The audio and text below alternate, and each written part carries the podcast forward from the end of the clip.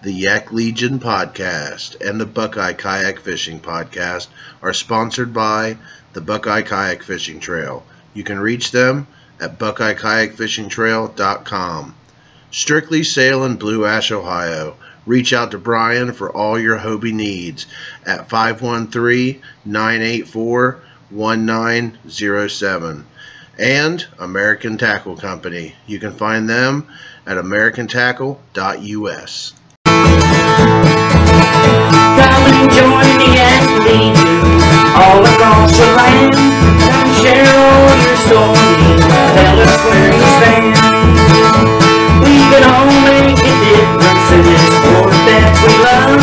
So come and pat your fever, join our fishing club. What causes that fever? Clear down in your bones, middle of the water, anything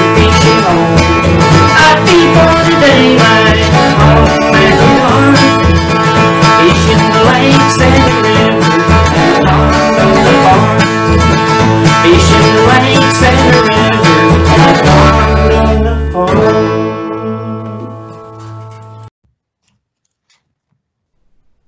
listening to the Yak Legion podcast. I'm Zach Coriell here with Christian Highfield, and tonight we have the YouTubers Dome Life, uh, Cody and Kellie. So I've been watching YouTube a lot lately with the coronavirus going on, and uh, you know, just kind of bored around the house. And I've been watching, thinking about camping a lot. We had the waterborne camper on a few weeks ago, and um, camping's been on my mind, and I'm kind of excited to to get out there and do the kayak tournaments and start camping again. So I figure we do another camping episode here, and uh, here we go. So Cody and Kellie, how's it going, guys? Good. How are you? Oh, pretty good, pretty good. Um, I appreciate you guys coming on the show. Uh, you can check out their YouTube channel at Dome Life. So, how'd you come up with the name, and how'd you uh, what what made you guys start your YouTube channel exactly? Uh, so I I came up with the name, I guess. Yeah. Um, we ha- we've been watching YouTube for a couple years, so we watch a lot of van lifers, and we decided we wanted to find more camping videos. We really couldn't find a lot of camping videos that were, I guess, to what we were looking for. Well, we wanted people to go on the journey of and the adventures with us on our camping vlogs, and we noticed that the van lifers did a great job, but all the campers would just show their gear Mhm, or talk really about short. campground campgrounds, but they didn't actually show you like what it was like to camp Yeah. and be with them on these adventures. Uh, the name came from the fact that we sleep in a dome tent every weekend, or when we go across country, we're constantly in a dome Right. tent. Anytime we travel, we're usually we're always in our tent. Yeah. But the first 10 years Kellie and I were together, she never camped a day in her life. I couldn't get her to go down a dirt road. And then our anniversary in 2016, I said, please, please, please let us go to this creek and uh, just hang out. And then she got addicted, and we've been camping almost every weekend except for heat advisories, Bad weather. bad weather. and That's about it, really. The rest of the time we're camping now. So before you guys started recording and started doing the vlogs, uh, I noticed you guys are in Little Rock, Arkansas. Um, did you guys mainly stick to camping around your state, or um, did you travel a lot before your YouTube channel? Um, not really. We We, didn't really go out west until after. Yeah, uh, it went. The first 2016 was all Arkansas. 2017, we decided, hey, this looks really affordable. Let's go camping down in Florida at the beach. Mhm. Then we realized that we saved.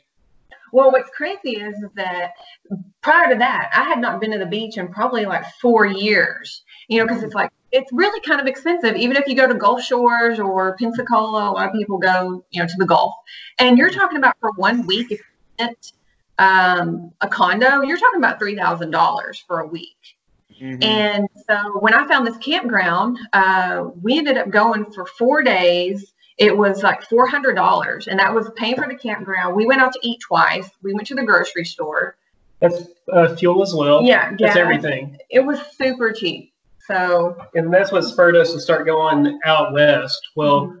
we went one time to Glacier National Park, Montana, and, uh, and this was before we vlogged. before we vlogged. And then when we got back, that was 2018. When we got back during January, February of 2019, we were sitting there, and that's when we started watching the vlogging channel. I was like, man, is there anybody camping and doing what we're doing? And we didn't see a single soul doing it. And that's when we started the YouTube channel. Wow, man. So it seems like you guys enjoy really enjoyed camping, but really didn't start traveling a whole lot until you started your YouTube channel. And obviously that has uh, gar- garnered more viewers for you. Uh, I noticed that uh, some of your older videos have, have less views, but then your newer videos, when you guys do more traveling, it seems like your video quality has gotten a lot better. And uh, you, you guys are getting a lot of followers, and uh, good job on that. Um, it's hard to be noticed on YouTube. Uh, I know I have a YouTube channel. Christian here has a YouTube channel, and you guys are doing real well. Um, still small compared to some of these titans on YouTube, but you guys are getting up there, and uh, I find you guys entertaining to watch. Um, I noticed you guys do a lot of river cleanups as well, uh, river and trail cleanups. Um, how did you guys get involved in that? How did that all that start? Well, whenever we um, started camping, we just had the logo just for Facebook and Instagram content. We would share pictures with people, places we were going. While we were going out, we started realizing that there's a lot of trash in these national forests and waterways that nobody's getting.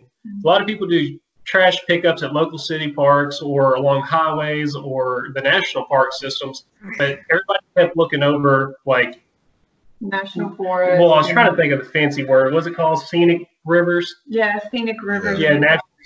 All those are being ignored uh, from what we were seeing in our state. So we thought, let's start a brand, which is the Dome Life clothing line. And we'll, we thought we'll start selling gear and use a portion of those proceeds to help host cleanup events where we have people come out. So every quarter across the state of Arkansas, we do cleanup events wherever people ask us. At first, our first ones were us trying to figure out, hey, where can we have a cleanup at? Our last three cleanups, people are starting to ask us, hey, we know of a place. Can you come and be a part of it? Well, now we're starting to partner when we go to a region with other businesses, nonprofits, and then they get to be a part of it as well and help promote their cause or their business and be there with food, or they might bring kayaks uh, to the events. So that that's how it's kind of grown. And every single cleanup, our very first one was 12 people. Our most recent had over 40. So it's getting it's But getting we- bigger. We try to keep our cleanups. Not only are we cleaning up, but we want to keep it where we get to know everybody that comes out to the cleanups, and we try to make it fun so that you know if we're by water, we'll hang out on the water after. Or and usually there's always a camp out related to it. So people come out and they'll camp out the day before with mm-hmm. us or that evening with us to go along with the with the actual cleanup. Yeah, it seems like you guys have a lot of fun doing the cleanups too. Uh, pulling a lot of tires out of river. I saw in your one episode, and uh, you know, I really love to see that. You know, people are doing giving back to our our natural resources. I know in our area alone, the Little Miami River has a, a great program, a cleanup program, where a lot of this towns and uh, the the townships and the cities that the city the actual river runs through, they do a lot of cleanups on there as well uh, as, along with our local state parks, they do a lot of cleanups. They have clubs and organizations that do cleanups for our local lakes, and um, that's just amazing, man. I appreciate you guys doing that. What's the craziest thing you've seen pulled out of the river? Television Television. or that football that football helmet. But we did a cleanup uh, right down the road from us is uh, the Little Maumelle, and uh, we went and had a cleanup there back in December. We pulled out two box televisions from the 80s, early 90s. pretty old. and uh, the big tube uh, televisions. Two of those, uh, probably 30 sports balls, like footballs, basketballs, and uh, I just think that helmet, that, that football helmet, was pretty that- crazy. yeah, that football helmet was weird because the guy put it on, and I was like, man, there's slime all in that thing. Uh, That's something else.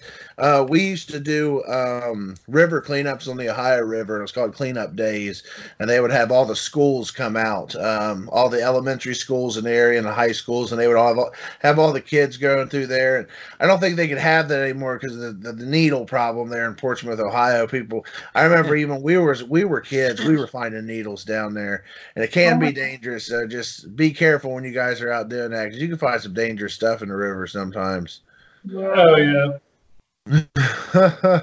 so Yep, you mentioned I- your your um your sh- not your shirts, but um you mentioned your business. I noticed you had uh, your two shirts on right there. They got one's got a tent on it, one's like a bear. What's what's uh what's the whole deal with the design there?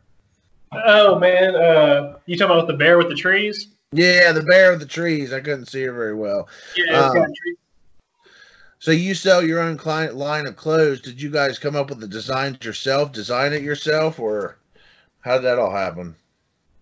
Yeah, pretty much. So we work with a local company that um, actually designs the shirts, but we'll come up with a design and we'll kind of throw them some ideas, and then they'll come back with us with a final, um, mock up. yeah, like a final mock-up of the artwork, and then we approve it that way. So it is more, more or less our idea, and then they just draw it up for us.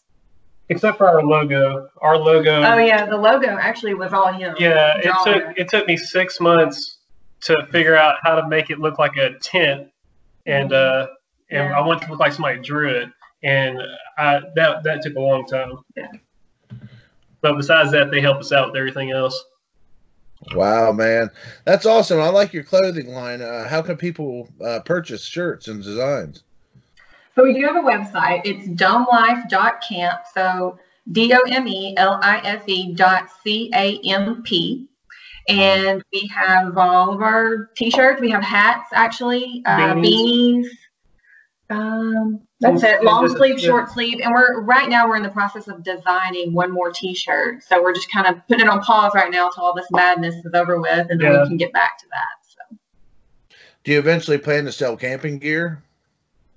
Yes, so that's uh, in the future. We want to start out with tents. We want to do a tent that is, we're going to find someone in Arkansas that can help make the Yeah, tent. we're trying to find a partner to do. Uh, we're trying to find just a textile company uh, to start out with a car camping tent, and then eventually we'll uh, our second tent that we want to come up with is a Backpacking. slash kayaking tent because the tent that we use for kayak camping is the actual tent that we use for backpacking as well. Mhm. Oh, Okay. wow. That's that's actually really cool. I like your, how you guys are uh, trying to keep everything local too. I mean, a lot of people nowadays are trying to go for all these big companies, and I I mean, I was just talking to my girlfriend the other day. We've got a local like T-shirt company. I'm like, I would much rather support these local places and try to work deals with them and help them out rather than going to some of these big corporations that really don't need as much help from anybody. So I'm like, I, re- I really love how you guys are uh, going and trying to work with some local places and keep it all local to where you guys are from. So that's Yeah. awesome. Thanks. We try to do that with everything that we do, even going out to eat or Yeah, like- shopping local. Yeah, even with our that. cleanup events, um, usually if we're out in the middle of the wilderness, she'll cook things from scratch. Like we've made Yeah. fajitas, we've made sloppy joes from scratch. Mhm. But if we're by a city, we'll go to like a local mom and pop shop. Like there was this one place in Norfork, Arkansas, and I think there was two restaurants and a brewery. That's Mhm. it. And we went to the restaurants, and it was called Heidi's Ugly Ugly cake. Ugly Cake, and it was the most was amazing good. place I've ever been. It was so good. So we we uh, had all their food for our cleanup at that place. That's pretty So cool. we do try to keep it local. Wow, that's awesome. Yeah, I uh, love to support my local businesses. I'm always at the local breweries down here, uh, the Sons of Soil. I like to, you know, that's a farmer's tavern. It's like a farmer's brewery out in the middle of farmland, but uh, it's kind of a redneck place. But it's it's good, man. There's a good Yeah, it's right up our alley right there. Yeah. Yeah, they have nice beer. Uh, it's fun. I could bring my daughter. It's a good place. So definitely support your local businesses. so getting into gear now. Uh, well, before we get into gear, let's get into kayaks. I noticed some of your videos you have kayaks. Um, how long have you guys been on a, been on a kayak? Like how long Off have you guys been of my kayaking? life. Your whole life? Off and on most of my life. Yeah. So, when did we buy those guys? We got those. Uh, that's an inside joke. We had a friend say it once. We love that saying. Um, so, uh, It was probably 2017, we bought the per, uh, Perception Pescadors 10 foots uh, Yeah. set on tops. So we really like those. Mhm. Very, they're very great for kayak camping because we can have about three days worth Mm-hmm. of gear and supplies in them. But then they're also really great up to about class three rapids, so we can actually go on some pretty gnarly rivers. Yeah. Uh, not you know not full on skirt needed, but up to about class threes we can we can handle like with white water coming over our boats and not tip over, and so that's why we like them. Yeah, I agree. Yeah, I love uh, Perception kayaks. My first kayak was a uh, was a striker, and that had a 500 pound weight limit on it. Had a three hull design. It was super stable, and I'm a big guy, so I, I definitely wanted that stability and uh, the extra weight capacity. I mean, I could haul everything on that sucker: coolers, uh, tents, uh, fishing fishing equi- equipment, everything. Man, I really loved it. And I moved up. I got more into competitive fishing and uh, competitive bass fishing. So I moved up into a better boat. I'm in my Hobie PA now, but you know I was fishing off of um, a, a, Perception for three years, and I have to say that's for the money, for the affordability of a Perception kayak. It's uh it's a good kayak and it's a good quality kayak, um, quality plastic. Um, it's really good for rapids and stuff. I've went down rapids on the rivers plenty of times in that kayak. So um, that's awesome. So let's start off with your gear then. So I know you're going to have you're going to pretty much pack separate gear on your normal camping trips when you're camping out of the SUV versus taking gear out on your kayak or you're camping um, like doing a backpacking trip. So let's go into what are your basic uh, what's your basic gear list when you're camping out of your SUV. Okay. Uh, let's see. uh, starts with, the, of course, the table, and that sounds strange. You don't realize how important a table is until yeah. you're bent over all the time with a cooker. Uh-huh. And we use a, a Coleman two's top burner. And the reason that we do that is when you go on an adventure and you get to camp around six, you don't want to wait for your coals on your fire to be, you know, going to start cooking around eleven o'clock at night. Yeah. Uh, so we usually have that. And then I have a, I actually have a huge tub that's full of all of, of my kitchen utensils. I have any kind of cookware you could think of, but I try to buy like the smaller ones that you see just so that it packs up. Um, it all fits literally in one tub. Um, and then the plastic tub we got actually has a rubber grommet still around the top to yes. keep moisture out. Yeah, because really we did borrow one and we kept it shut and mildew filled up yeah. and everything. We had to clean everything because it had mold growing over everything. Yeah, that was over a week though. Yeah. Like it had moisture in it for one week and already had all that mold in there. Uh, we use uh, we take two army cots with pads on them uh, because when you're camping every weekend, we've done sleeping on an air up mattress and we've slept on the ground, and it's okay for backpacking or kayak camping once a month or so because you're not going to sleep as efficiently. But when you're camping every weekend, you want to be comfortable or cross country, you want to be comfortable so you can get rest that's when we use the army cots. So the pads that he's talking about, though, um, they're not like your uh, roll up that you air up backpacking pads. So I went to Walmart and I bought like the uh, egg crate cushions that you would put on your bed.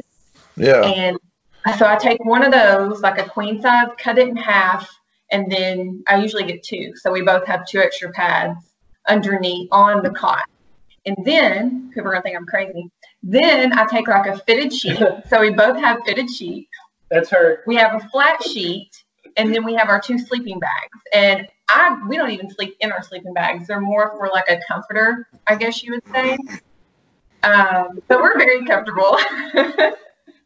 but all all that goes to the tent. So after that, all of that fits in. Um, we have a six person tent and uh, what brand is that? Alpine. Alps Mountaineering. Yeah, Alps Mountaineering. Because we had a Coleman, and when we were in New Mexico, we were by White Sands National Park, and a windstorm came through when we were up in the mountains. We come back and our tent's completely ripped and destroyed from the wind. So wow. then we went to a better brand, which is this Alps Mountaineering, yeah. which is oh, it's a great tent. I love this tent. And uh, what else do we have? We always carry two chairs. Yeah, two chairs, of course. Um, and, um, oh, and then if we do stay around the campground, we like to cook on the fire or with the ca- uh, Dutch oven yeah, when we have a lot of time. Dutch oven I'll. Yeah. Um, but that's about our. Oh yeah, the shower. Yeah, so we do carry um, a shower, which we which we don't use it all the time. But if we're camping somewhere like in the mountains where we're not close to a waterway, um, it's a tube that we put on top of the truck, and PVC it's PVC piping and actually, I came up with the idea because you can actually buy these showers. Uh, they're probably like five hundred dollars, um, and it already comes with a compressor. Yeah, and I was like, well, I didn't want to buy one, so we could just build one. And we built it for forty bucks, I think. Yeah, forty bucks, and he already had a compressor. Yeah, it had a little air air uh, tire compressor that we kept in the vehicle. So it's it's one PVC, PVC pipe, and then the end caps. Um, a Schrader valve on Yeah. one end to put your compressor to. You plug your compressor in, and the on the other end we got uh, a cap that you pull, uh, unscrew to fill it up with water. You tighten that down, and then you have a spout, a spigot, Yeah. and uh, you hook up a short water hose and a I just have a, a short water hose and then just a garden garden spray. sprayer, and Yeah. you got a full-on shower. So that works out great. How many gallons of water? Uh, five gallons of water. Yeah. Yeah, so it works out It's enough that we both get one shower out of one tube of water. Yeah, that's pretty cool. I saw you're on video. You had this thing set up, and when I first saw that tube on top of your uh, your Jeep or your SUV, uh, I I thought of kayak fishermen or fishermen because they get Yeah. those big PVC tubes and they put their rods in them. You know. Yeah. Uh, to keep them storage, and they'll even put a lock on them so people can't steal them. So I thought that's what it was, and I think that's kind of neat that you converted one into a shower. And I noticed you guys use that to you know do your dishes at camp and uh, take showers with, and so that's multiple uses. That's pretty that's pretty interesting.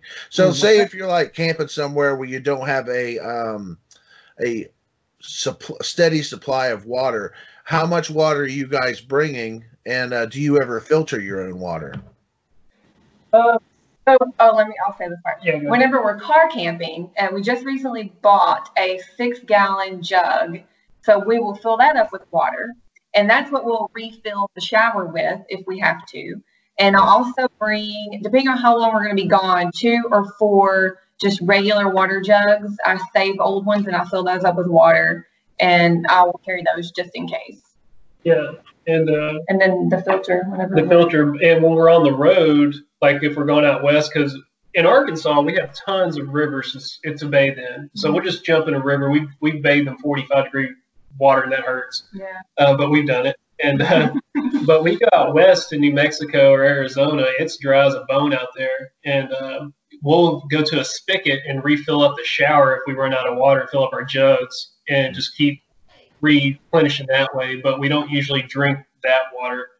If we have to, we will purchase more water at a store or something along the way. But we do always have in our vehicle, if we're by a water source, uh, a Survivor filter, and that's actually the brand and uh, you can get that at survivorfilter.com. And these guys great make a great product. Uh, you can find it on Amazon as well, where you find uh, the re uh, the new filter systems if they Yeah. go bad. Uh, there's a floater that you throw out in the water, and it filters through and puts it through a carbon filter and an extra trash filter.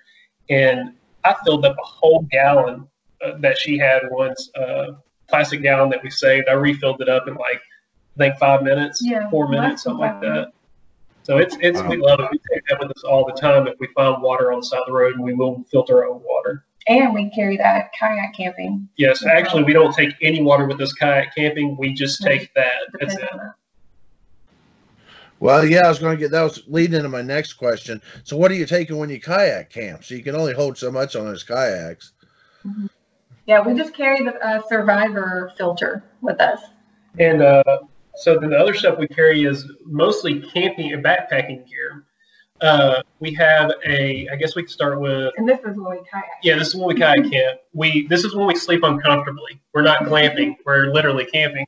We have what is this brand? Uh, so we have a two-person tent that we'll take, and the brand Hassel. is Hassel Outfitters, and we've had this tent for about a year and a half now, and we really, really like this tent.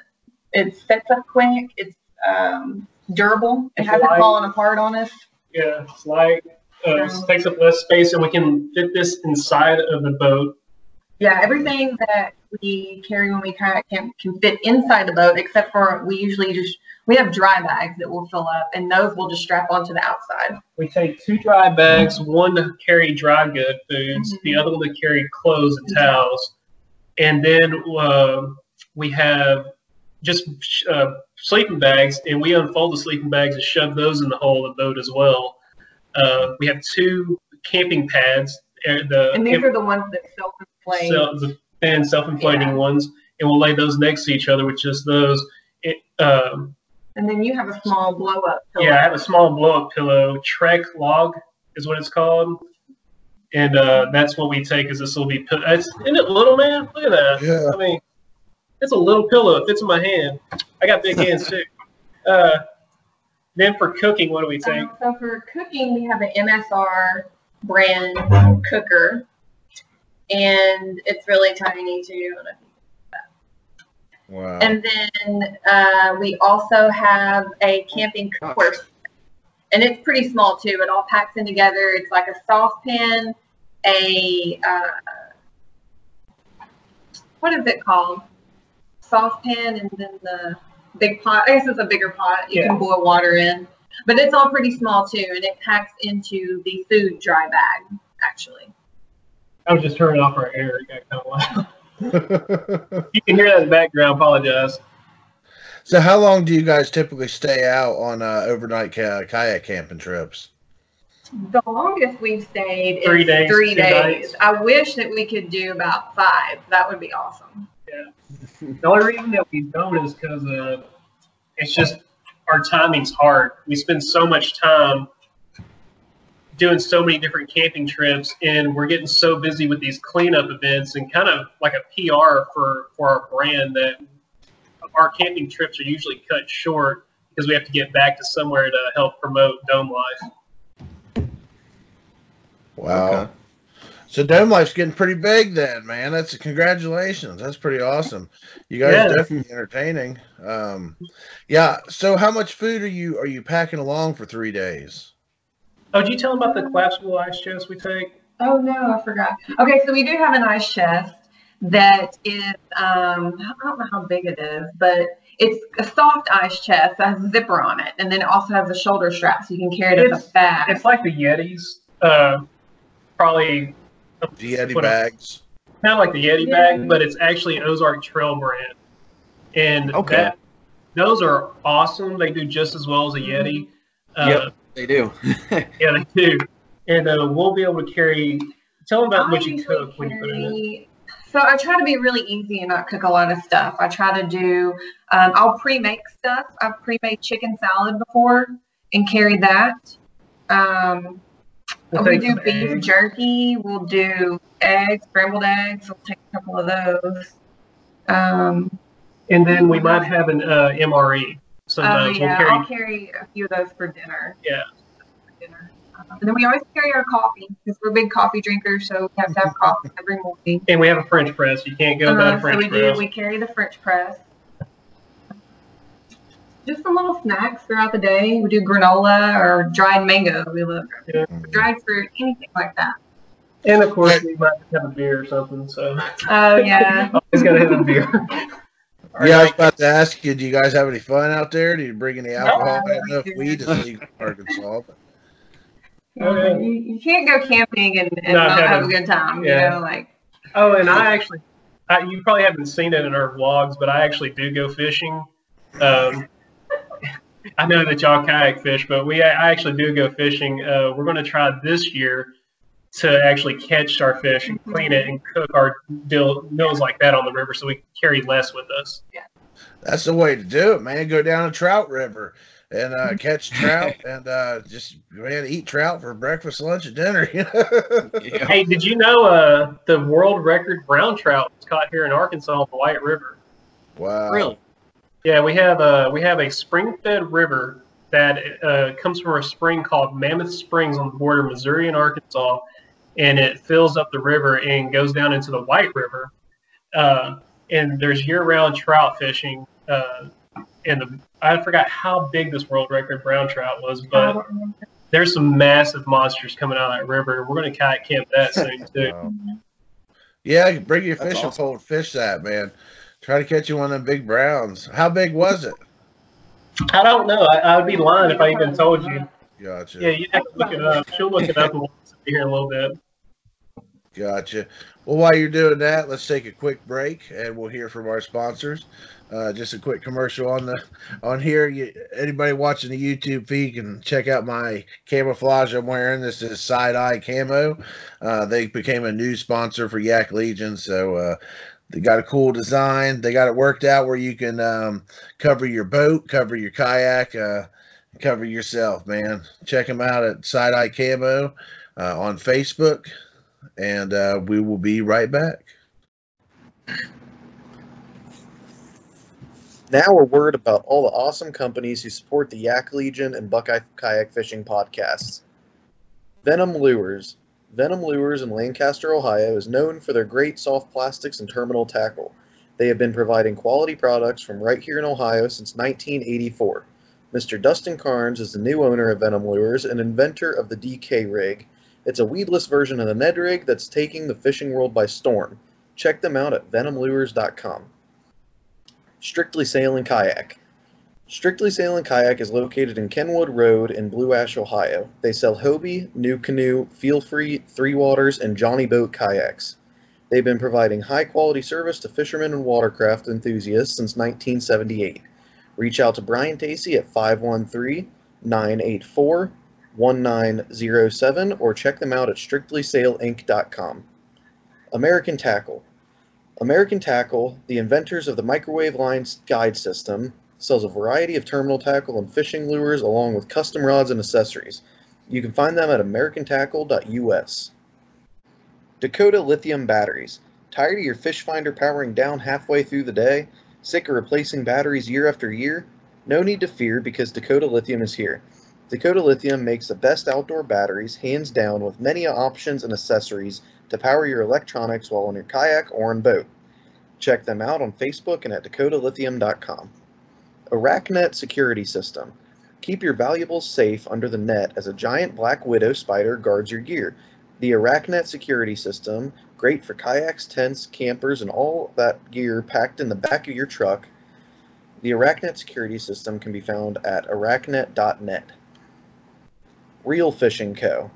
Need a logo or decals for your business or YouTube channel? Custom gear with your brand's image?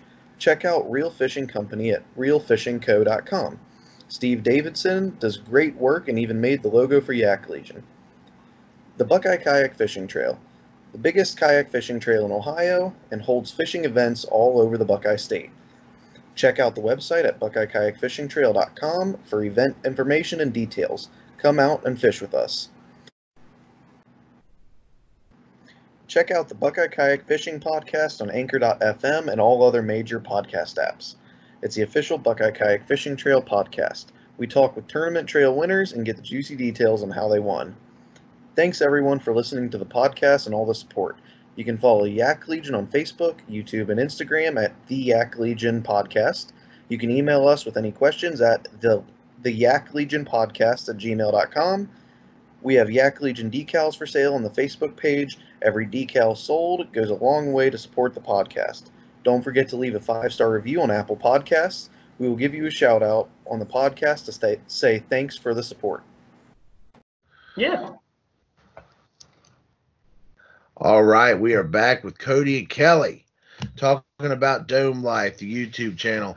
Are you guys on uh, any other social media platforms? How can people find you? Uh, we are on Instagram and Facebook, both under Dome Life. Um, and then, of course, our website that we said earlier with domelife.camp, C A M P. So a lot of people are shocked that we actually have .camp. They, yeah, surprisingly, it was not taken. I don't know if you know anything about setting up a website, um, but you can't just make up whatever you want. You have to make sure that it's not taken or that someone is not trying to sell that the handle. yeah. Yeah, So it's weird. it was pretty cool finding it. Yeah, I I made a GoDaddy page for Yak Legion, and they wanted to charge me for everything. Like it cost an extra thirty dollars to do a blog. And if you wanted to sell something, like I wanted to sell decals, it cost extra. It's like yeah, it's just you know other social media platforms that are free that can actually get you a lot of followers. Especially Instagram is a big one, and um, that kind of leads me to my next question. Now, when you guys are camping and stuff, do you guys do a lot of photography and post to Instagram, or do you mainly focus on your videos? Uh, well, actually, it all started with Instagram and Facebook because we started posting on that in 26. Yeah, 2016, the year that she started camping, is when we started posting on Instagram and Facebook.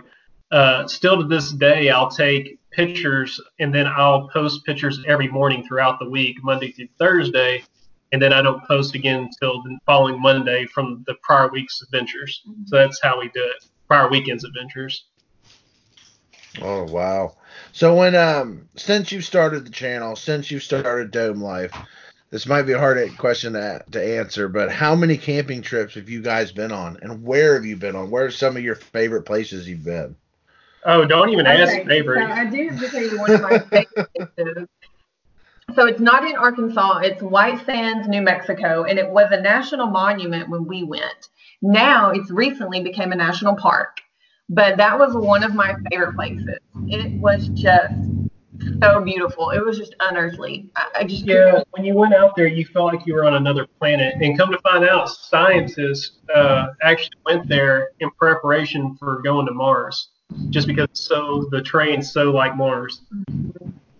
And uh, the other cool part is, is that if you go to White Sands and you're in the da- desert of the valley, you can turn around and go to Cloudcroft, New Mexico, which is a 16 minute drive or 20 minute, It's about 30. about 30 uh, east of there, and you're up in 12,000 feet elevation with Yeah. evergreen trees and snow and ski resorts. So it's just insane to go from those It's two different. beautiful. I just love that area. I love New Mexico. That's probably my next favorite state. Yeah, we really we love Arkansas though because Oh, of the yeah, water quality. sure, Uh, what's crazy is everywhere we've been outside the state, if somebody does know Arkansas, they always talk about the water quality because we have two mountain range. Well, we have a plateau region called the Ozarks, and then we have an actual mountain ridge called the Ouachita Mountains, and both of those have pure water because they're all protected by the National Forest Service and no development within them. So you get all this pure water coming directly from the top of these mountain ridges, and then that comes out into the flat fields where there's farms. So we don't have any waterways that are clear coming through farmland or anything like that with a bunch of erosion. Mhm. And that leads us to Arkansas, why we love camping in Arkansas so much, because there are so many waterfalls, so Well, many. and we can camp year round Oh. half the time because we actually went camping for Christmas this year. Yeah, And it was like 60 degrees was the high, and the low was like, in the 40s. It was perfect. we even did a crystal mining dig that Yeah. day too, because we have a lot of quartz crystals here, and we have the only. This is a fun fact.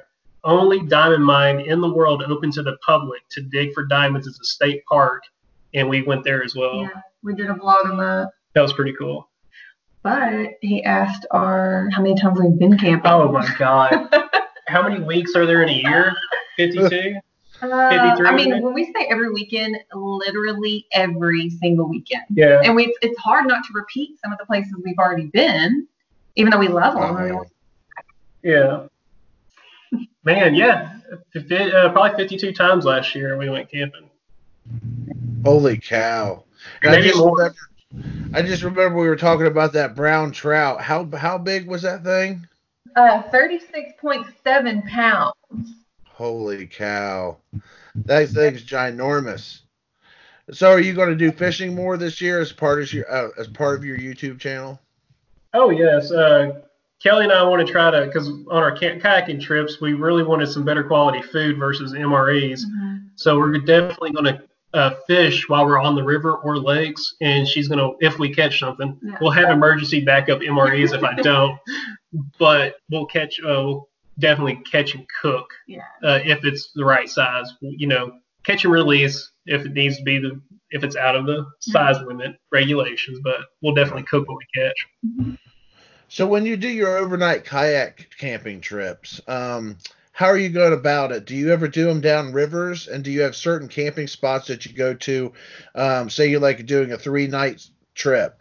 Do you stay all three nights at one spot, or do you have uh, two different spots or three different spots if it's three nights? on our river we do different spots if because we'll put in somewhere above river and then we'll probably do probably 30 miles worth of river and we'll kayak camp along the full 30 and do that in three days two nights normally Mhm. uh, When we do like Ouachita, we usually find a spot. And we stay at one spot on and we lake stay there because if you find a good spot, you don't want to give it up. I mean, somebody else can come behind you and take it. So because on Lake Ouachita, uh, I might not going to say this, but it's the largest lake in Arkansas. It also uh, completely within Arkansas. It's completely surrounded by national forest. It's one of the cleanest lakes in North America. It has freshwater jellyfish in it mhm. with like 50 feet of visibility most of the time, and there's hundreds. I was about to say thousands, but I don't know why. There's Oh, hundreds of islands, and you can pick any island you want and just set up a tent year round wherever you want to go. Yeah. So wow, it's that's awesome. yeah. Now, Is that sorry to interrupt you? that public land that anybody can camp at, or do you have to actually pay? Or No, it's public land. You don't have to pay. It's all free. Uh, they just ask that you reuse fire rings that are already been made, uh, and that's about it.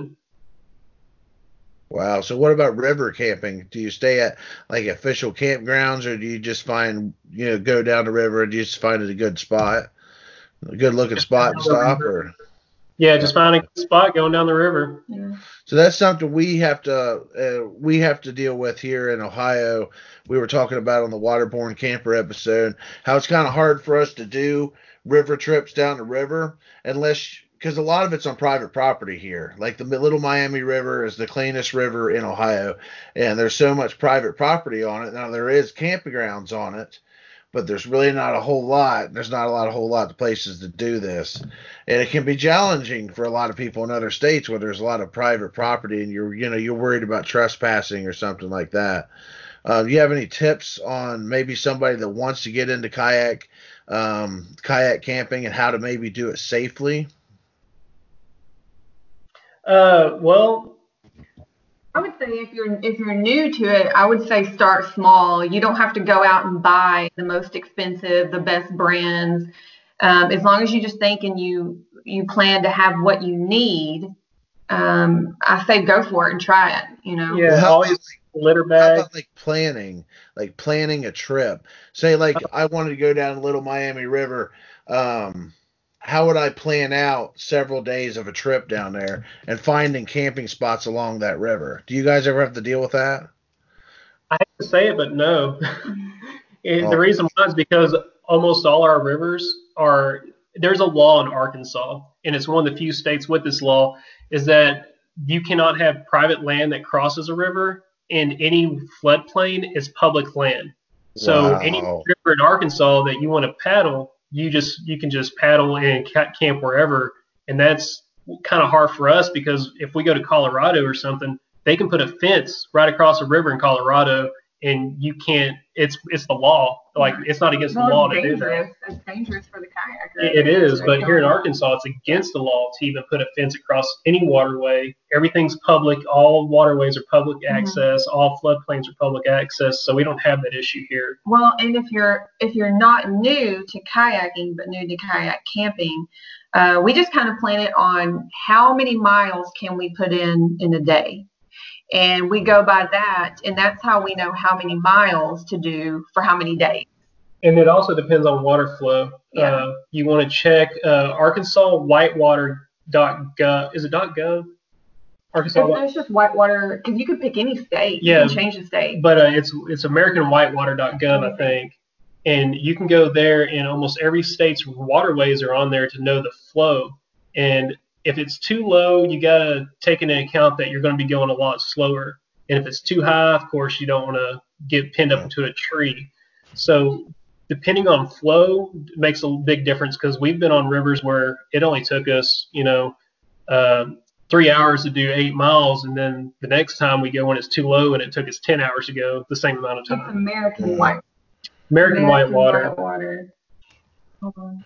Wow, man, you guys have it good. Because here in Ohio, like they they're not allowed blocking waterways, but they can own their property goes up to the waterway. So you can go down a waterway as long as you stay on a flotation device or as long as you stay on a mm-hmm. kayak, you're fine.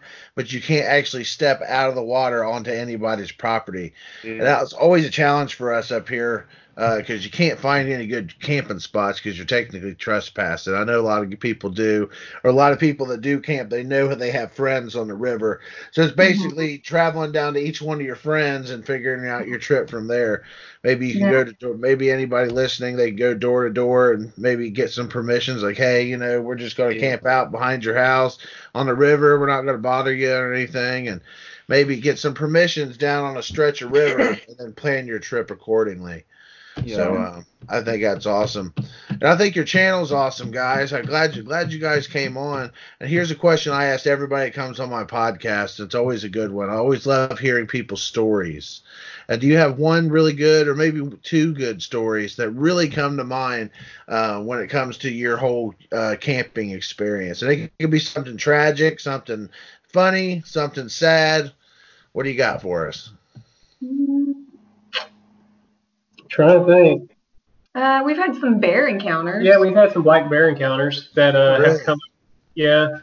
not like well the one that i always remember uh was we were asleep and this was before we had a cooking table so we just had our cooker laying on the ground and i guess there might have been some grease on it and i just i couldn't sleep that night for some reason but i just kept hearing something heavy you know we were in the tent and i just kept hearing something heavy out in the woods and i was just like i kept bothering him i was like what is that he was like i don't know and then you could just hear it walking you could just hear the big footsteps Yeah.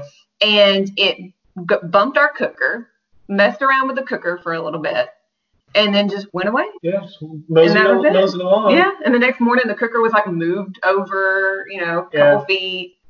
It was Uh, licking on it. Um, and then, uh, So from now on, we don't leave our cooker out anymore. yeah, or trash or anything we put. oh yeah, we never leave trash out. And then uh, on, What's uh, another one?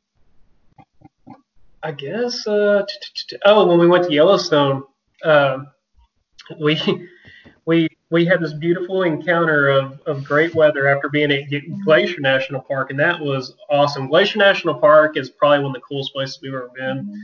But we leave there and go to Yellowstone, and, and it was beautiful. And we were in And then- Yellowstone for four days. Yeah, and then after we put up our tent, it rained for three days straight, Mhm.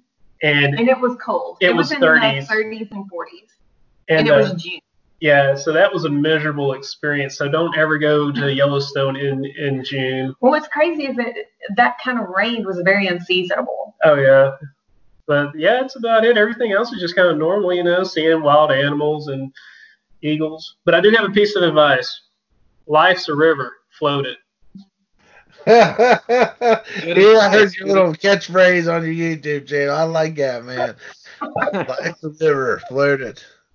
You ever seen Sasquatch out there? Oh man, no, but we got a lot of people say they do. Yeah. It's a pretty big deal around here. Yeah, but we do have a, a increase in mountain lion activity starting to happen around here. And Oh, we should have told that one story what? when we were camping on the Big Piney and it rained and I heard that noise. Oh, Okay, so let me. I hope that- I hope we have time. I have to tell you the story. oh. Okay, so this is about three years ago. We have a river here. It's called Big Piney Creek, but it's huge. It might as well be called a river.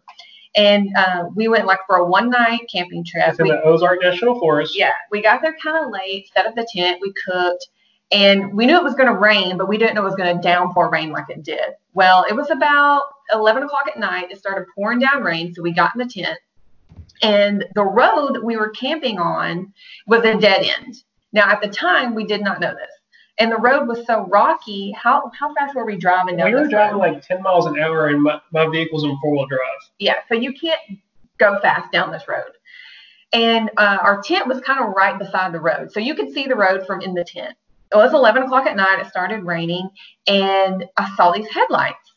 And this truck was barreling down this road, and it had a trailer on the back of it. I mean, driving crazy fast. Probably like 40 miles an hour, 45. And I was like, well, that's kind of odd. So closed my eyes. Um, it started raining even harder. And I just couldn't sleep. So I woke up. I was just laying there. And it sounded like a man screaming bloody murder in the valley somewhere. And I was like, that's it. I'm not sleeping for the rest of the night. I don't know what it was, but it maybe a mountain lion when you said mountain lion or, or it sounded like a man screaming bloody murder. Yep. So the next morning, uh, it quit raining. So we got up and we were just like, know, didn't get any sleep that night. Uh, we packed up camp and we were like, let's go see where this road goes. So we take the road all the way to the end.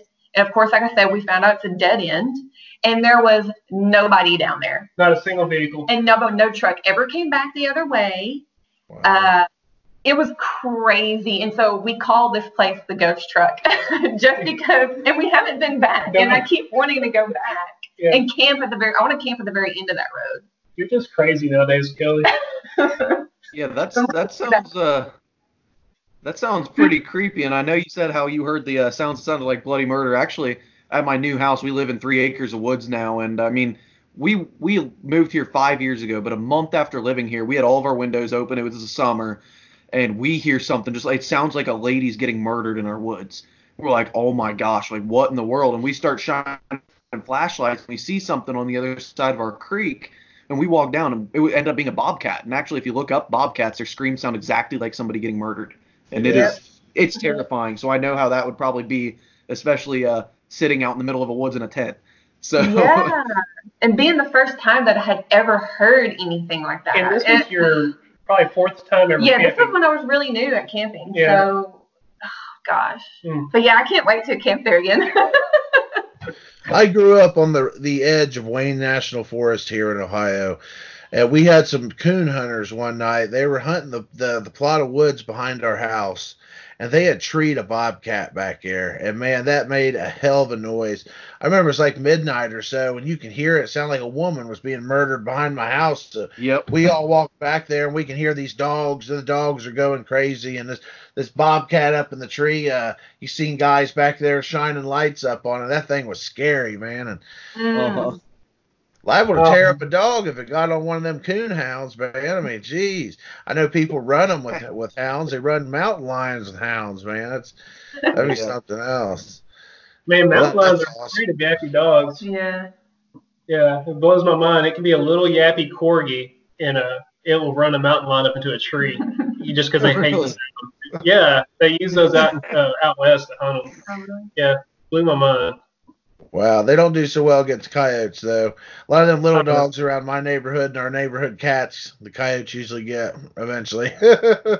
Yeah, They're Yeah, we got nasty little suckers. counter. man. Oh, I, oh, never mind. Uh, It Right, made me think of. Yeah, it made me think. It made me think of when we were in Mississippi camping, Oh, yeah. and we had the military base having a having a. Now all our stories are coming back to us. Now. yeah. Uh, Go ahead, about it. Okay, so this one we were when we go we go to Pensacola once a year, and we always uh, stop in DeSoto National Forest, which is outside of Hattiesburg, Hattiesburg, Mississippi. So we camped there overnight at least one night, and uh, we were camping at a different spot than we did last time. And we were it was about ten o'clock. We are getting ready to go to bed, and it sounds like a, A war. a war going on. yeah. Like there's helicopters, there's guns, like Blank ammunition going off. yeah, it was literally like we were in a war. And I was like, it was just, sitting there, just like, what is going on right now? And by the way, I am in nothing but boxer oh, briefs oh, like with our hot outside. and it is really hot, and I'm sweating so much. And I was like, just don't move, because I just if I move, my heart rate's going to go up and start sweating. Well, then we're laying down, and then the military planes go off about 11. They stop at about 11:30, and all of a sudden, while I'm sitting there just laying down, there's a ATV trail right behind where our tent was. And this pickup truck just comes out of nowhere, and it's probably a car lengths away from our tent. And I pop up fully like naked and sweating. and this guy looks at us, puts his truck in reverse, and just goes right down, back down the trail and reverses his little pickup. And we're not far from a uh, creek. Uh, Yeah, I forgot the creek's name, but then right after that, somebody shows up. It was the same truck. And they came around the back way and they came down the road that we pulled into the campsite. And I guess they were just trying to go night fishing or Yeah, something, They but we, dragged out a metal boat out the back of their truck, made so much noise. we didn't get any sleep that Yeah, night. that That's rough all I gotta say. Is it? that was wild. But that's it. But the next morning, we looked on Google Maps. Turns out there is a military training base not too far from where we were camping. So they were doing their training purposes, I guess. I. Yeah, that was wild. Camping out in the middle of the war games. That's something else, man. Yeah, Yeah. that was Hey, wild. camping can be a lot of fun. What are you saying, Christian? Oh no, I was saying yeah, that would be a that would definitely be crazy a night like that. I Yeah, tell you we could- something about camping, man. My buddy Jason, he goes kayak fishing with me sometimes. I need to get him on the show because he has a he has a UFO story about a camping trip he had when he was a kid, where his dad and his three other brothers were all witnessing the same thing, and it's scary, man, because they got in their car and drove down the road and uh, left their camping gear, left their tent and everything. There's a green object in the sky that actually followed them down the road. They drove all the way to their uncle's house. They they they were too scared to drive all the way home, so they went to the closest person they knew at their uncle's house, and it literally floated in the sky above the house for like 20 minutes and then went went away. I mean, it, the way he tells it too, I mean, it's horrifying. And uh, that's pretty interesting. I love hearing camping stories. I have hadn't had any too, you know, big interesting camping stories yet. Uh, besides raccoons, it seems like every time I go camping, raccoons raid my campsite. Yep, we've had that. We actually had a friend camp with us one time, and he brought this huge block of butter. I don't know what he was going to do with this big Yeah. stick of butter. It was a block of butter. Yeah. Like that. Well, he had um a ice chest that kind of velcroed closed, and so I guess they it was right there in the top. And we heard nothing but raccoons all night. They didn't touch none of our stuff, but they like dug into that butter. Yeah, their little paw prints were all that butter. They ate all of. It. They opened the door of that ice chest, got Yeah. in there, and ate all the butter. Yeah. We were at West Harbor camping for the West Harbor uh, tournament this past summer, and raccoons. We we were drinking one night, and uh, it was the night after the tournament, and we ended up leaving a bag of trash outside. We've been good about keeping trash inside the tent or taking it to the dumpster, but we were stupid. We've been drinking. We left trash outside. It was all packed up into a bag. You know, we're pretty clean people. Man, I woke up the next morning. We were a little bit hungover. It was hot, and that trash was scattered everywhere and we had to clean it all up again, get new trash bags because they just ripped those trash bags to shreds. And um, during the night, I would wake up and and holler at them because they would get into fights, and like two raccoons would fight over a piece of trash right outside my tent, and it sounded like they were like trying to kill each other over a piece of food. I'm like, shut up, shut up out there. You know, I just wake up in the middle of the night, like one o'clock in the morning, two o'clock in the morning, just yelling at raccoons. I got a, I got a friend, and there there's this festival here in Arkansas. I've never been to it because I like to go to bed about nine, ten o'clock normally. Yeah. But it's called the Flux Festival. It's like some kind of hippy dippy thing. And uh, a friend of mine, he said that um, actually it was his girlfriend that was telling me this. She says, "Oh yeah, uh, I'll call him Chris. That it's not his name, but I'll call him Chris." So Chris. Uh, and then they're doing their Flux Festival, drinking and having a good time. right? No, this was at night. Well, Chris had to go back to camp to get something, and Chris disappears for hours. And everybody's like, "Where's Chris at?" Well, then Chris reappears after two or three hours of being gone, and they're like, "Hey, man, what's wrong?" He's like, "Oh, man, nothing. Sorry, I just want to take a nap." So then, after the Flux Festival starts dying off, they go back and they had Baggo there, and something had destroyed the Baggo bags because they were filled with corn, or you know, cornhole bags, and all the corn for those bags was scattered everywhere. And they're like, dude, what did you do with all the corn bags? And he says, oh man, I forgot to tell y'all. The black bear was in the camp and it just started eating all the things. And I just went to the tent and took a nap and just let it do its thing. And, and they're like, and you came back to the festival and didn't even tell us? like, I just, man, that guy, he's just laid back. Let me tell you what. Yeah, you gotta be laid back if you see a black bear is tearing through your tent, your tent, your your camp, and you, you decide to get in your tent to go to to go to sleep. Yeah, Yeah. that's that's you definitely it's laid back. with uh, alcohol? So, Yeah, alcohol always leads to bad decisions. But you always have a lot of fun, right? oh yeah, you only live once, I guess, man. hmm Yep. Sweet. Well, I appreciate you guys coming on. We'll wrap this up. How can people find you on social media, and uh, how can people buy uh, clothing line? Uh, so you can find us on Facebook, Instagram under Dome Life. Our YouTube channel is under Dome Life. And then our website is domelife.camp, C A M P. And that's at the camp uh, is where you can get all our gear. Oh, and another thing, if anybody's ever in Arkansas and they want to be a part of any of our cleanups that we host, we put those on our social media under the events uh, of our Facebook page. So every single cleanup we host, the, all the information and preparation for those cleanups are always posted there if you ever want to be a part of one. Come on out. Oh, if I'm ever in Arkansas, guys, definitely like to hook up with you and do some cleaning. I appreciate what you guys do for our trails and for our, our, our waterways, and it's been a real pleasure having you guys on. Um, any shout outs you want to give? Do you have any sponsors yet, or?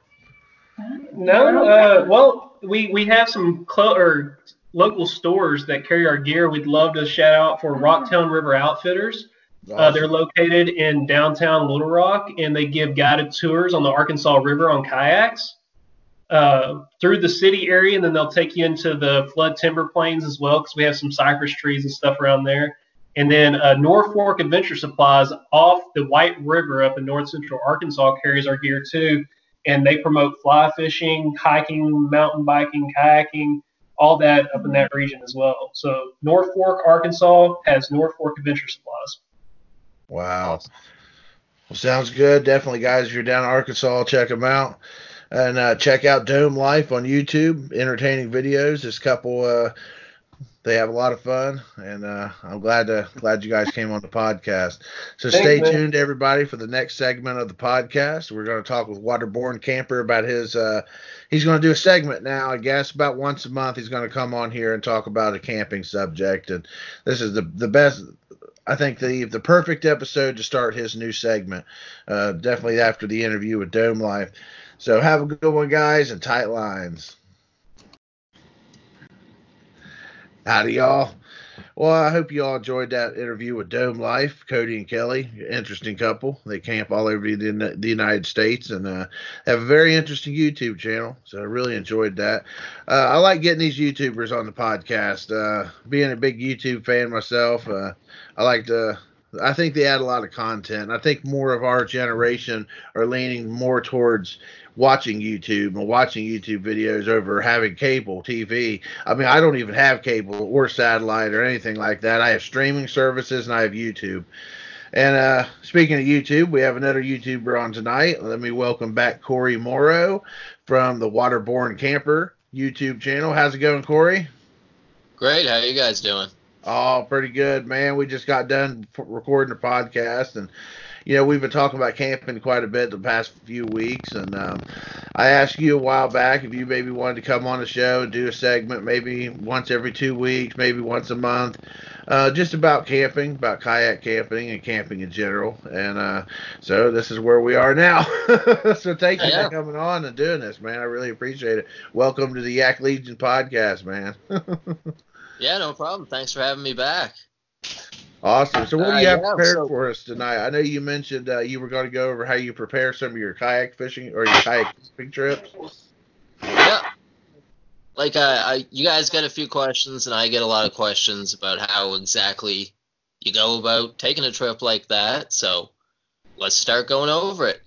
Uh, I thought maybe this week I'd talk about like just the pre-planning of the trip, like uh, staying safe. Obviously, you you got to know your route, where you're going. You should know your take in, your put out, and like you said the last time I was on down there, unfortunately, you got to know ahead of time where you're going to camp. Probably Yep. a reminder that I'm up here in Canada. I'm I live in a pretty rural area, so when I go kayak camping, there's a lot of times where I can camp pretty much anywhere because I'm either on public land or crown land, what we have here in Canada, or it's mm-hmm. just so far out in the woods that I'm not going to come across anybody anyway. But down there, like you were saying, you should know ahead of time probably where you're going to camp. So Mm-hmm. but that leads me to my next point that you should always file a float plan when you go out. I don't know if you guys ever do that just on your uh, fishing trips, but you really should. yeah, we probably plan a look- lot. We plan a lot for fishing trips and like where we're Yeah. going to camp and where we're going to fish. We study the lakes and so I imagine it's a lot of the same thing when you're when you're planning a kayak camping trip is really planning your waters and studying your waters. Yeah, you don't want to run in, like I said the last time, to a big set of rapids that you're not expecting, maybe a small waterfall or something. But part of that is also that you, sh- if you're going, I find for safety reasons, if you're going overnight or for multiple nights, you should let at least one person know where you're exactly you're going, where your put in is, where your takeout is. So if you don't happen to come back, people know at least where to go looking for you. Yeah, you get eaten by a bear or something, and you want your significant other to kind of know where basically you were at. And you know, I would just want to add a little story. There was a story of a guy that went um, that went missing, and I heard this in a podcast. It was they were talking to rangers up in Canada, and a guy went missing. He told his wife he was going to go camping. So two or three days later, after the camping trip was supposed to have been ended, the guy never did show up. So his wife ends up calling the police, tell them where he was last at in his camping trip. Well, they get to his camping site, they find out where he was, they see his car parked in the parking lot, uh, his tent and all his gear's still there, but he's missing. So long Oh. story short, these guys tracked over what I think it was 12 miles. And what had happened was is a pack of coyotes, uh, not a coyotes, but wolves had moved in on this guy when he was asleep at uh, either when he was asleep in his tent or he's somewhere at his campsite and they killed him and they dragged this guy 12 miles through the woods, leaving pieces of the uh, pieces of this guy over a 12 mile stretch. Just a pack of wolves. So they dragged, they killed this guy and dragged him 12 miles, just eating on him and chewing on him. Oh my and god. uh, that's a horrible thing for anybody to find. So, def- so definitely let your your wife or your guardian or your your girlfriend know where you're going to camp in case you're mauled by a bear or mm, you know torn to pieces by wolves. yeah. But yeah, I mean that's I find that's a big mistake that a lot of people make with camping. Like you got to let people somebody know where you are so they can come looking for you. If God forbid something happens, like you guys have probably obviously seen or heard of the 127 hours that movie that story. Uh, if that guy had just bothered to tell somebody where he was going, that wouldn't have happened to him. So yeah, yeah, same that was a like brutal experience too, man. yeah, like a f- simple phone call could have saved him from hacking off his arm. So, Yeah, Mhm. but that leads me to my next point: uh, satellite phones. I have a Garmin InReach satellite phone. Have you guys ever used a satellite phone? no, but I think they're I- awesome. uh, They are awesome. I highly recommend them. Uh, you can get them for I think about 400 bucks US, and like it it'll work anywhere. You can get weather forecasts on it. You can, depending on what plan you get, you can get online with it even. But like uh, if I'm out on a multi-day trip by myself and I'm sending messages to my girlfriend, she'll even it, it the message that she gets even includes a map with showing exactly where I am. Wow. So that's super handy. Well, that's great for like wilderness, like deep in the wilderness type situations where you might not have cell signal. You know, there might not be a tower. I know there's places out Wayne National Forest out here, and this is the biggest chunk of woods in our state. There's places where there's no cell service. I mean, the, the only way to communicate is through one of those GPS devices. Oh yeah, pretty much anywhere that I've gone camping in my kayak, I don't have cell service. So Mhm. it's super it's super helpful. Like I say, you can get the weather if you're out for multiple days. You you know exactly what's coming your way for weather. That's super Wow. helpful. You can stay in contact. You can get GPS readings of exactly where you are. So I highly recommend one of those for anybody that's interested in doing kayak camping or even really spends any time outside. Really, Yeah. they're pretty handy to have. Where'd you get yours? I got mine on Amazon. Okay. Yeah. Get everything off Amazon. That's a dumb question. Yeah. well, not right now, but Well, Well, yeah. Well, But I- yeah, Amazon's still Amazon's pretty- delivering. They're still. Uh, my wife just got a package today. yeah. Really? Well, anything anything that's coming from the states, I can't get right now. So Oh wow, that sucks. Yeah. Oh. So going into your next thing, what? How else are you planning your trip? Uh, so a question I get a lot is about vehicles. Like, uh, I've heard you say on your show before something about uh, paddling back upstream when you're done, but that's not always an option. If you're doing rivers, obviously sometimes the the current's too strong. You're not going to get back upstream. Yeah. So the easiest thing to do, obviously, is if you're going with multiple people to leave one vehicle at the takeout, everybody else go to the the put in, and then when you get to the end, you shuttle vehicles back and forth. But there's also the option, if you're lucky enough, you can find somebody that will follow you out the day you leave. And, Yeah. You know, some friends or somebody that can take your vehicle back to the takeout point, and it's there waiting for you which is what I usually do. That's the option I prefer.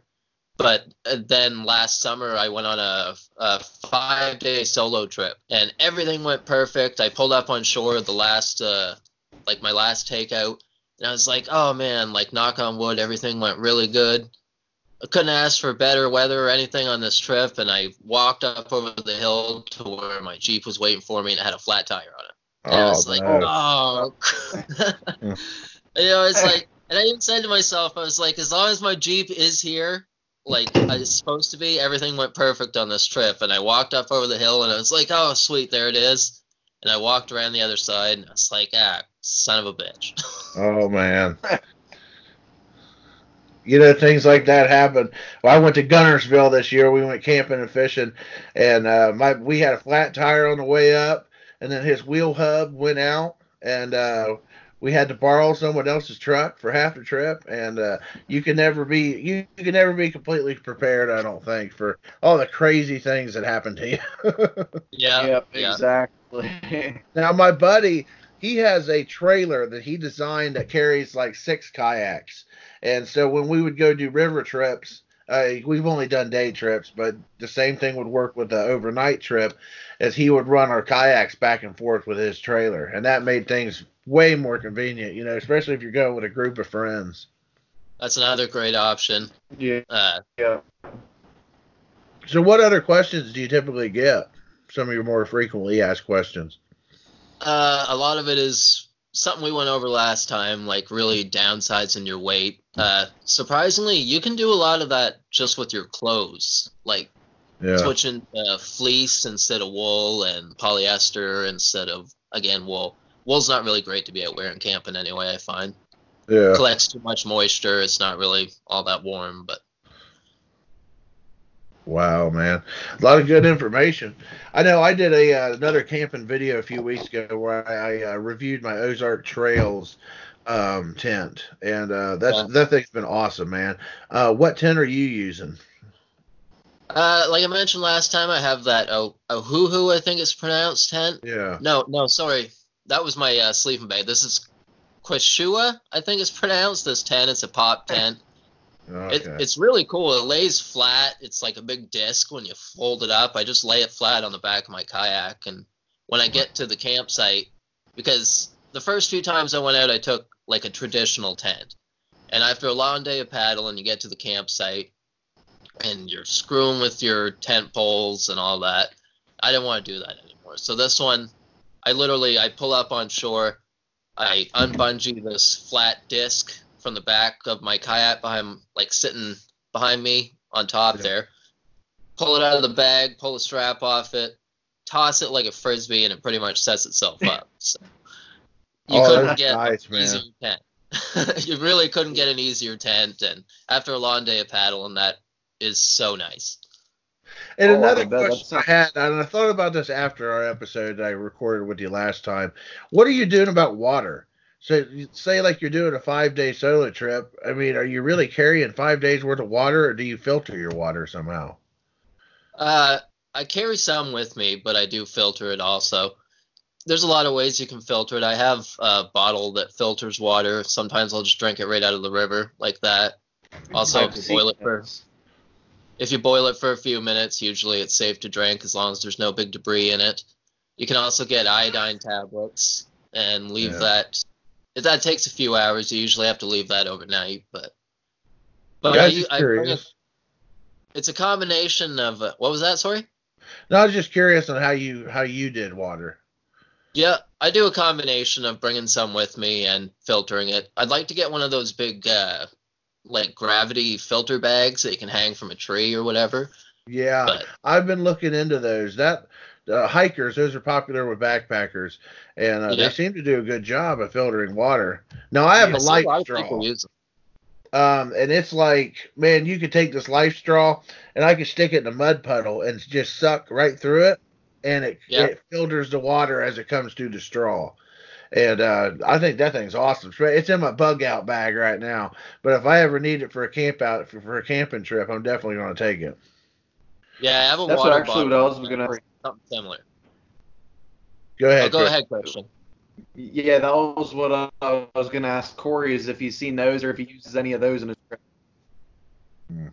Yeah, the water bottle I use is the it's a similar concept to the life straw. It just has a big filter inside of it, and you just you have to really squeeze the water through it, but it's the same exact concept as the life straw. Wow. So, is there anything else anybody needs to take into consideration when planning a kayak fishing trip or like a kayaking overnight trip? Uh, yeah, like uh, like I mentioned last time, a big way to cut weight is uh, your cook gear too. Yeah. Uh, you can get special nesting pots, specialty for camping. I'm sure you guys have seen those before. yeah. I usually just use one of those like uh, army metal canteens.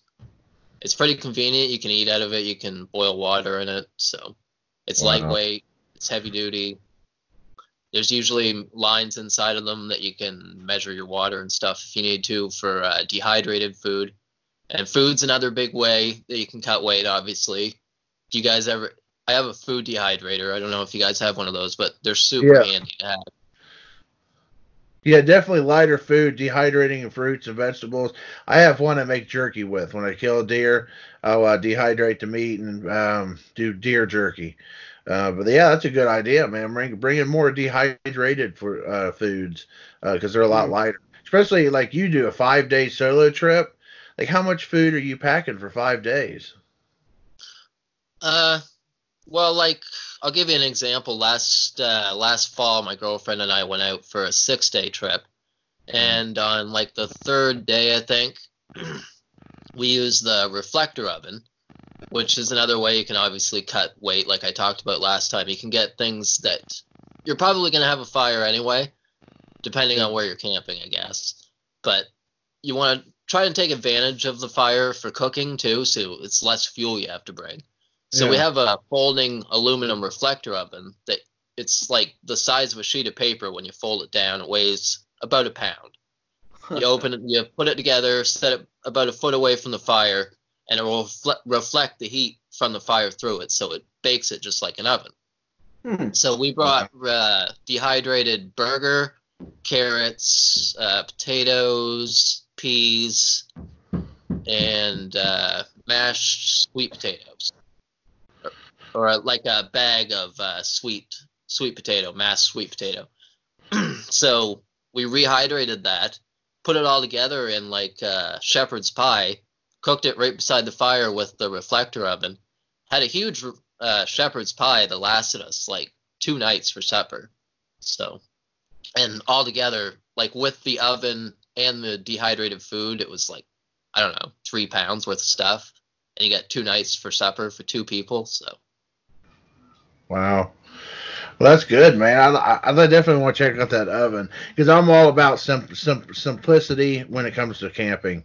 Uh, that's why I bring a lot of my cast iron gear. I don't bring a Coleman stove or any propane tanks or anything like that. I like to cook off the fire. And anytime you can cook off the fire and save weight is uh is definitely a godsend. Now I know bringing some of that cast iron is kind of out of the question when you're on a kayak. So that that um, oven that you're talking about sounds like something that would really do the trick and save on weight even, you know, because the cast iron's pretty heavy, man. My cast iron skillet, I don't know, thing's about ten pounds. yeah, cast iron's pretty heavy. Yeah, I see a Oh, lot of people online when they go camping uh, use Dutch ovens. I've never used one, but they look Yeah. pretty cool. But I feel like they're too heavy for me to take in my kayak. So. Yeah, yeah, they definitely are. And so before we end this here, I appreciate you coming on doing this segment. Like I said, we'll do this once a month. We'll get Cory on here. We'll talk some some uh, kayak camping. So, kind of something we've all been dealing with here lately is the coronavirus. The the panic from the public. Um, people are talking about it's the end of the world. I don't think it's the end of the world, people. I think it's a struggle that we're just going to have to deal with right now. We're eventually going to come out of it. It's like the Spanish flu in the 20s. You know, we came out of that, survived, um, like the Black Plague. So that kind of leads me to my next question, man. So, say the shit really does hit the fan and you got to bug out. You're trying to get away from civilization because everyone around you is getting sick. Say the coronavirus mutates, and it mutates into something deadly that just wipes out, you know, uh, three quarters of the population just overnight or a period of weeks.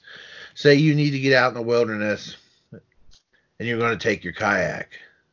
What are you bringing with you to survive long term? Okay, so we talked about that earlier, which got the uh, wheels turning, I guess. That was a very dramatic intro, by the way. Thank you. Sounded like the narration from the beginning of a movie or something. But yeah, so I got thinking about that earlier after you uh, mentioned that. So I did make a list. I wrote down Nice. the essentials. This is what I would bring that I could probably just fit in a backpack, let alone if I was just gonna run off into the woods. Not even if I had chance a chance to take my kayak. Okay, so uh, collapsible twig stove. I have a tiny little collapsible twig stove that weighs like a quarter of a pound. That's in a bag that's like I don't know four inches by four inches or something. I would bring that because uh, you need to cook food, obviously, Yeah. along with the reflector oven, which I talked about. That thing's super handy. It's lightweight. Throw that in my backpack. Ferro rod for starting fires. You gotta have fires. Bunch of waterproof matches. Uh, some knives. Lightweight folding saw. Small hatchet. Some water tablets and my uh, filter water bottle, like we just talked about. A rain poncho. A bug jacket. Uh, a few solar blankets because you can make a lot of uses out of those things, and they're super lightweight. So, uh, my breakdown recurve uh, bow and arrow that breaks down into three pieces. It's pretty Wow. lightweight. You could probably throw that in a backpack. I could make arrows if I really had to because I have the knives. There's lots of trees. Uh, handgun and lots of ammo. Some dried food, my satellite phone, soap and toothpaste because that's going to be more important in that situation than a lot of people realize. Keeping good Uh, hygiene. Yep. Extra layers of clothes, some paracord because you can do almost anything you need to do out in the woods with some paracord and little bit of ingenuity, and Wow. some fishing line and hooks. That's what I would throw in a backpack if I had to just run off into the woods or bug out, as they say online. Wow, man, I have a bug out bag, and um, it's actually in storage somewhere in this room. I I didn't think to get it out, but uh, I think some of the things are out of it. Well, when I had it all together, I had two handguns in it. I had a uh, two 45s. I had one's a Hi-Point. Um, I think Smith and Wesson's my other one. Then I had ammo. I can't remember how much ammo. I had um, chlorine tablets to purify water. My life straw.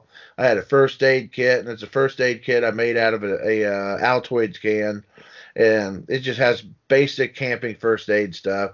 I had a uh, one of them old snake bite, um, the snake bite suckers that you used to Yeah. see at Walmart, the snake bite kits. I got one of those in there. Um, man, what else do I have in there? I used to have some uh, dried rations, some dried NASA rations, but I think those are probably bad by now. I have, um, I definitely have in my first aid kit. I had some um, some Tylenol, some ibuprofen, which that probably needs to be redone now. It's probably bad. Um, sorry, everybody. Christian got completely cut cut off. Or I was going to ask him uh, what his his setup was, but he just sent a text and said he got kicked off the internet. He's having technical difficulties. But anyway, um, um, so basic medicine stuff like that, I would definitely bring. Uh, bandages for cuts, alcohol, um, peroxide, a little bit of that. Um, I know something also I thought would be really important is uh, my um my traps, and I'm talking like uh, rat traps, and uh, I'm not talking about the little mouse traps. I'm talking about the big Victor rat traps. So many animals you can get with rat traps: gophers, squirrels, um, rats. If you're that desperate, you can eat rats. Um, tiny birds. I mean, you can catch all kinds of stuff with that rat trap. You take a little bit of piece of peanut butter or a nut, and you nail it to the side of a tree, you'll catch a squirrel. Uh, there's so many things you could do with the rat traps. Um, man, what else do I have in there? Well, I'll tell you what I did. I had another Altoids can in there too, and I took old jeans, like um, some really old blue jeans, and uh, what I did was I cut them up into little little strips, and then I put them into an Altoids can, and then I put the Altoids can into the fire. So then that when you kind of cook that leather material in the Altoids can, it creates uh, like a fire starting material. And as soon as that stuff comes out, it's real dry and it's real brittle. And uh, that's what I use for a fire starter. And I'll use a flint and steel. And then I'll use a little bit of that jean material, that fire starter material, to, to kind of jumpstart my flames. Really good is makes me feel like an idiot because I obviously forgot to include a first aid kit in my list. yeah, that's a big one, first aid kit. And uh, I got a wife and a daughter that I got to think about too. So bringing extra provisions for them, strapping backpacks onto them, it got me thinking I need to do more bug out bags because when I did my bug out bag, I didn't have my daughter. So I need to redo my bug out bags. I think it's an important thing, man. Because if you're in a situation where They're not letting you go anywhere. They want us at our house. They want us in our house. They're they got roadblocks on the major highways, all the state roads. I mean, how are you getting anywhere, man? Like, say you run out of food, you run out of supplies, you need to get somewhere with supplies. Um, you're to have to, to crawl through the culverts. You're to have to crawl through the woods at night. You're to have to try to get around these these barricades that the government has out, and that's why a bug out bag is so important. Because in case something like that happens in this country or anywhere else around the world, it gives you a little bit better chances of survival. Yeah, I've always been pretty interested in like uh, living off the land, what you can use for natural remedies, what plants are safe to eat. Mm. That stuff I really want to do unless you really know what you're doing, but it's super information. Springtime is the best time, I think. There's so many natural foods in spring. Morels pop up here in Ohio. Uh, ramps pop up. There's so many edible plants that are popping up in the spring um, like there's ferns. Um, I forget what they're called. They're called fiddleheads. Yeah, fiddleheads. Uh, you can pop. You can find those in the spring. Um, there's so many things you can eat, and of course, all the life comes back. The fish start biting again. A lot of the animals are, uh, you know, they're they're coming out of their hibernation. They're getting active again. So I would actually prefer to have this happen sooner than later, right here in the spring, because I'd be more prepared for it. But I think I would do pretty good because I'm a trapper, I'm a hunter, and I'm a fisherman and I can supply food. Uh, I can use animal hides as toilet paper or clothing. you know, the Indians used to use muskrats for baby diapers because muskrat fur is so so soft. And my, my my little daughter's in diapers still. So what happens when the diapers run out? You know, uh, we definitely get on to potty training her but um, you could always skin a couple muskrats and use them for diapers. The Shawnee used them for years, you know, hundreds of years. They used muskrats for diapers. And uh, once you feel a muskrat, you understand because it's, it's so soft on your skin. but man, country can't survive. All right, Cory. Well, I appreciate you coming on. I hope everybody enjoyed this episode of Yak Legion's Camping Corner. Uh, check out Cory's uh, YouTube channel at uh, Waterborne Camper. And uh, how else can people follow you on social media, Cory? Yeah, you can also look for Waterborne Camper on Instagram and Facebook. I love chatting with people, so. Yeah, if you guys have any questions, hit him up. And uh, we look forward to talking to you again, Cory. We'll see you next month. And thanks everybody for listening. Tight lines.